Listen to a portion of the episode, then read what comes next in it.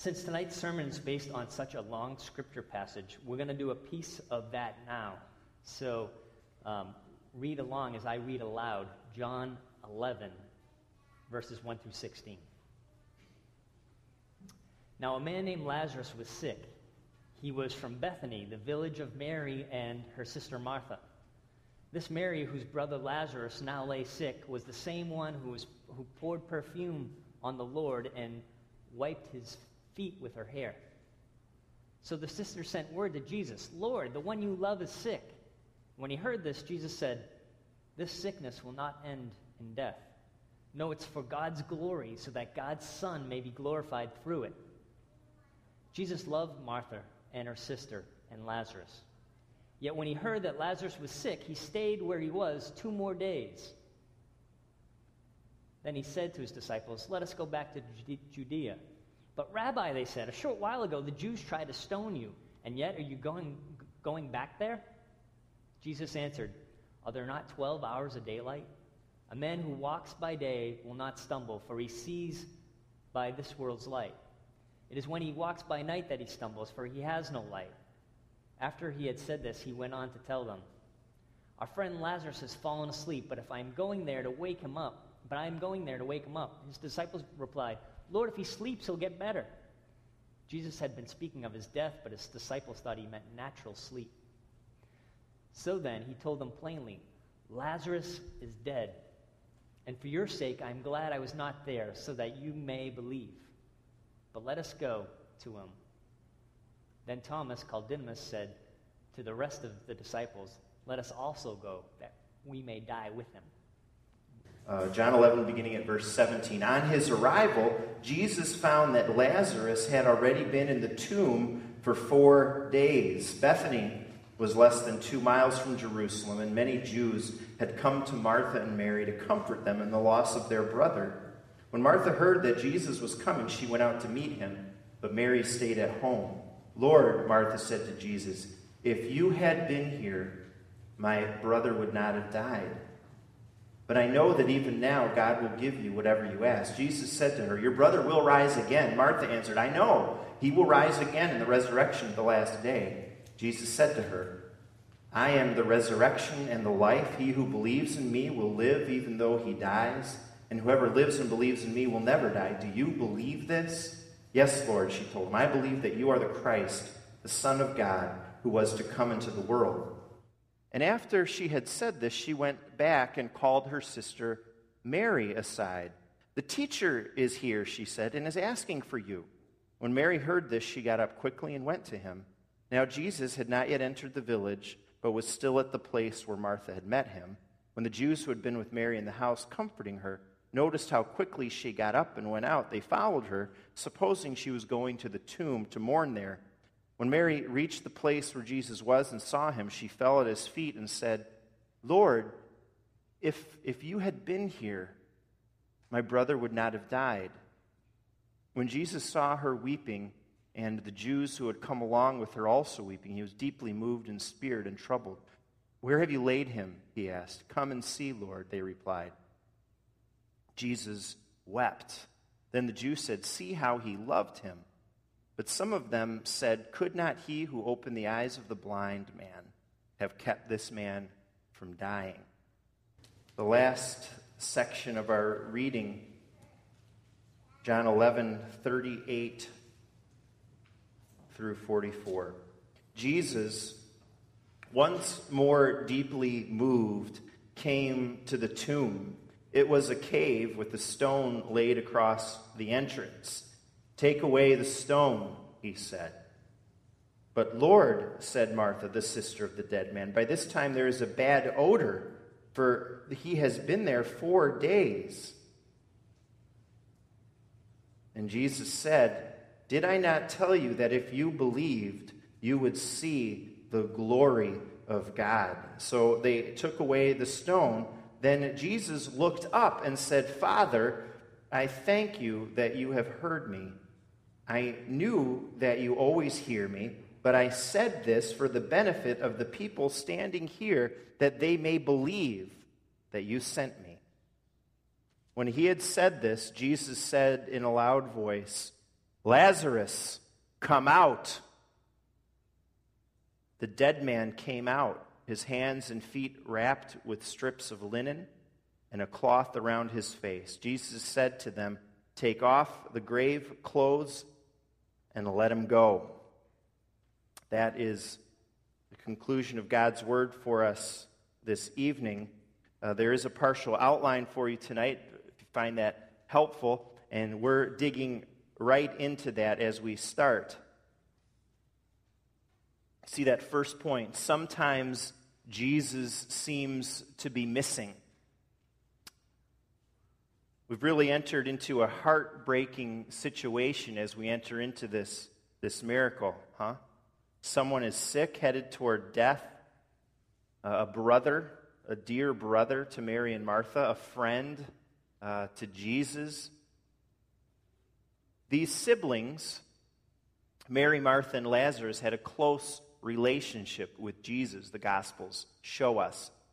Uh, from what we can tell, it looks like Jesus was maybe closer to them than almost anybody except the 12. And, and now we're entering into this, this tragedy that they're experiencing. What's so bad about this is that Jesus, the one who healed so many people, Jesus is not there. Their brother is sick, so we read in verse 3 that they sent word to Jesus Lord, the one you love is sick. They know Jesus can heal, He's done it. They have faith, these sisters, don't they? They have faith in Jesus. And they think certainly He'll heal someone He loves so much. And what we read in verse 6 is as troubling to us as it was to Mary and Martha. Jesus didn't immediately come. He knew Lazarus was sick, he even knew Lazarus was dying, but he didn't come immediately, either just, just to be with them and, and comfort them or, or to heal the man. He, he waits for two days. Now, think about uh, hearing about a, a pastor who got a call a phone call that someone was on his or her deathbed and, and wanted uh, their pastor there, and, and he delayed for two days. It would be unthinkable. We'd think that person was a poor pastor. We'd think he was uncaring, selfish, even, not to immediately go to be with that, that person and their family. So that's, that's the troubling thing here. Jesus is missing in action when his friends need him the most. Both Mary and Martha in verse 20 and then in verse 32 say, Lord, if you had been there, my brother would not have died. If only you had been here. There was this feeling that Jesus abandoned them. Jesus' friends you and me can experience the same thing in our lives. In the midst of adversity, in the midst of suffering, whether it's an illness, whether it's going through cancer treatments, a divorce, a loved one dying, losing a job, trouble with friends, trouble in school, loneliness. It doesn't always feel like Jesus is there. Jesus doesn't always step in and help the way that we feel he should. Jesus, where are you in my trouble? Why aren't you with me? Why does it feel like you're so far away? In those situations, we all respond a little differently. Mary and Martha each had their own unique response. I don't know if Mary didn't. You notice how Mary stayed in the house? We don't know for sure, but it, it seems like she would have known that Jesus was there. But you notice she doesn't at that time go, go out. She stays in the house. Martha goes out. They have their own way of dealing with it. We see it in their different responses, what they say too. And that's, that's true of, of us too. Everyone's different. But they both said the exact same words, John gives us if only you had been here. With both of them, that's true. There was this sense that Jesus abandoned them right when they needed him the very most, in the sickness, during the grief, at the funeral. He wasn't even at the funeral. Where is he?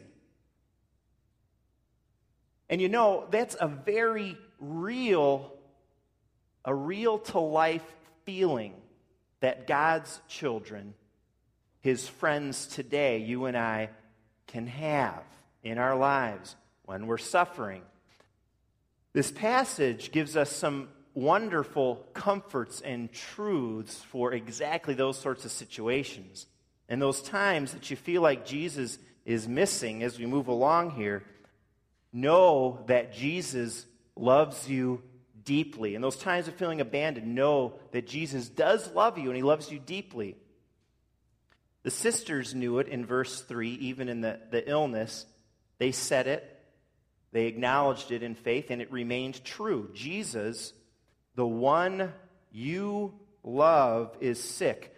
That's a very, very wonderful and interesting way of putting it of referring to Lazarus, how they refer to Lazarus, how they refer to a friend of Jesus, the one you love.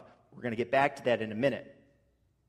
That Jesus loved him is clear later, too, in verse 35. Verse 35, you'll find that verse in any Bible trivia game. What's the shortest verse in the Bible? It's John 11 35. Jesus wept. And you remember the old ads, this I'm sure must have been in, in the 80s for Trivial Pursuit. Remember what they said? Where trivia is not trivial.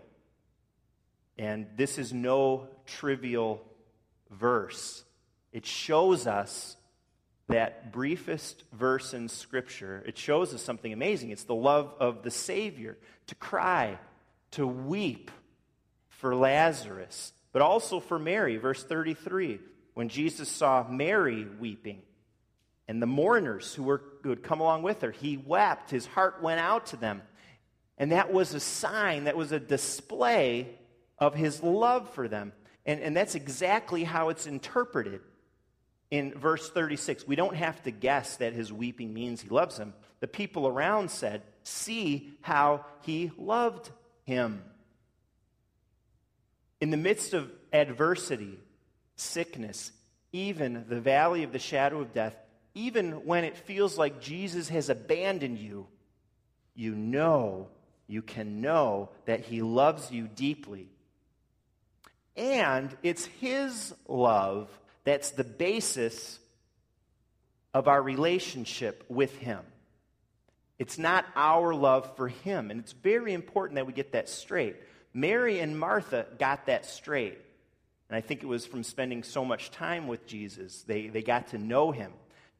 This is how they defined the relationship when they sent word for Jesus. Not Jesus, the one who loved you so much, is sick, but the one you love is sick.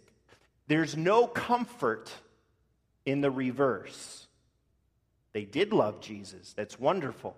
But they knew that their love for him could never be the basis for or an appeal for help for his presence or for his comfort because their love is just like ours. It's inadequate, it's imperfect.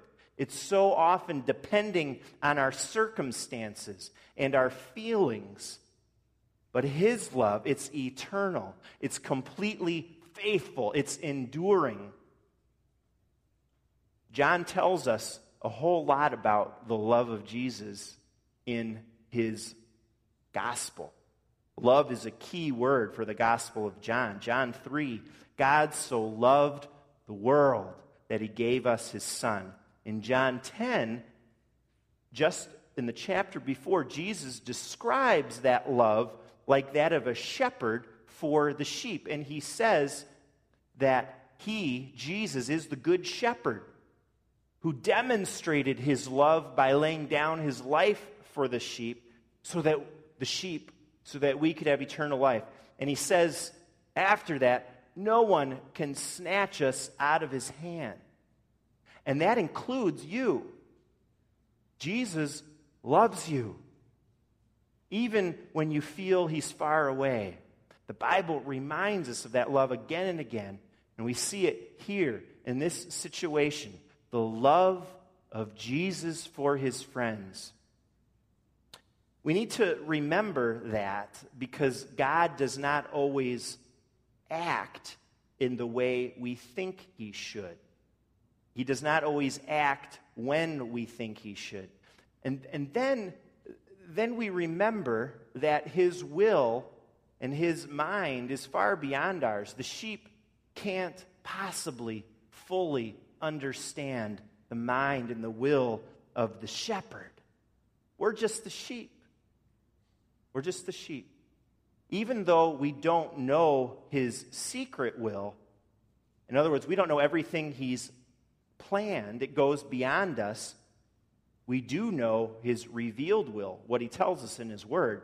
And a big part of that is his love for his children, his love for the sheep, his love for you and me. That's clear. Jesus loved Lazarus and Martha and Mary, and he loves you and me. Another thought in the times Jesus seems to be missing, know he loves you dearly, and also be prepared for something spectacular. Be prepared for something spectacular. The scene is eerie, isn't it? It's kind of creepy. It's really dramatic. Jesus tells them to open up the tomb. He calls with a loud voice, Lazarus, come out. Lazarus comes out. You see how there's a described with the burial cloth around his hands and, and feet and face? That I kind of picture a mummy walking, don't you? With the cloth wrapped in all those places. It would be kind of creepy, but this is not a movie. Lazarus isn't a zombie. He's not a mummy. He was dead. Now he's alive. It seems that Mary and Martha for sure believed that Jesus could have healed him when he was sick. But, but nobody seems ready for what happens. No one seems ready for this level miracle, for this level of power. Martha believes in the resurrection at the end of time for sure. She doesn't seem to expect this. And Jesus blows them all away. Jesus doesn't raise people from the dead physically every day, but he continues to surprise and amaze his children with his grace and his love and his power as he brings us through life, as he brings us through hard times and suffering. Be prepared to witness something great in your life as his love brings you through everything, every trial. When Jesus was betrayed and arrested and hung on a cross and died, his disciples didn't know what to do. He was gone. But then they were completely shocked and amazed when he arose on the third day, completely, totally unexpected. It was beyond their wildest imaginations. They couldn't have dreamed that. This miracle in chapter 11, like all miracles, we've talked about that. Miracles in the Gospels, the special time in redemptive history, they are pointers to Jesus. They're signposts of the kingdom of God. And they teach us something important about who Jesus is and about how he works. This resurrection points, this miracle points to our physical resurrection one day as verse 25 and 26 point out. They're read at basically every, every funeral. That great hope in the future. But this resurrection is also a sign and points to our spiritual resurrection today, now. We have new life now. We experience the glory of God now in our lives. God uses all things to gather us closer to Him. All things are for the good of those who love Him. That, that's a spectacular truth. That's a spectacular reality. And if you're paying attention, if you're watching, you will experience that in your life, even through, even after heartache and adversity. And I would say, especially, you'll experience Him and His glory and His power and His love in spectacular ways after and through even heartache and pain. Know His love, be prepared for something spectacular in your life, His power is working. Finally, we're called tonight to accept His invitation to put our faith in Him, to put our trust in Him no matter what. Accept His invitation tonight to, to, to, to trust Him no matter what. Jesus says again and again in this account, did you notice the word faith. His seeming abandonment is about their faith. Verse 14, very harsh. Lazarus is dead. I'm glad I wasn't there. Good thing it doesn't stop. It turns out it's not harsh. It's out of love because as I was not there, so that you may believe. It was for their growth and for their maturity. It was to draw them closer to Him, in fact. People can, can lose their faith when they feel Jesus isn't there. It's in the situations, the hard times when, when Jesus doesn't seem to be there, that our faith can get put on the line. But the fact is, it's exactly in those situations that Jesus is especially working to bring you closer to Him. He's building up our faith. He's not doing exactly what we want, when we want it, because that's not always what's best for us. What is best is His plan, His timing. What's best is that we live in faith. What's best is that we Give it over to Him. We trust in Him. Verse 26 He who believes in me will never die. Do you believe this? He asks. And it's, it's Martha there. Do you believe this, Martha? Do you believe this, Greg? Do you trust me? Do you put your faith in me? Do you trust me? Verse 42, he calls out to God for the benefit of the people standing there, that they may believe, he says, that the Father sent him. To have faith, calling us to faith. Uh, another way to put that is with this word trust. He's inviting us to trust. In about in, the, in about 1870s, there was a Christian lawyer who lived in Chicago. His wife and four children were sailing on a luxury liner from New York to France. He was going to join up with them in a few weeks after taking care of some business. The trip started out fine, but on the evening of November 21, 1873, another ship struck them. Thirty minutes later, the ship sank. Nearly everyone on board was lost. When that ship was sinking, the mother had a very brief moment to kneel with her four children and prayed with them that they would be saved or be prepared to die if that was God's will for them then. A few minutes later, in the confusion, three of the children were swept away by the waves while she was still clutching the youngest. Suddenly, the youngest was swept away. The mom reached out, grabbed her baby girl's gown, but then lost her again. After that, the mom became unconscious. She woke up later to find that she had been rescued by sailors from the other ship. But none of the four children survived. Back in the U.S., the husband was waiting for news from his family. Finally, 10 days later, he got it when that rescue ship landed.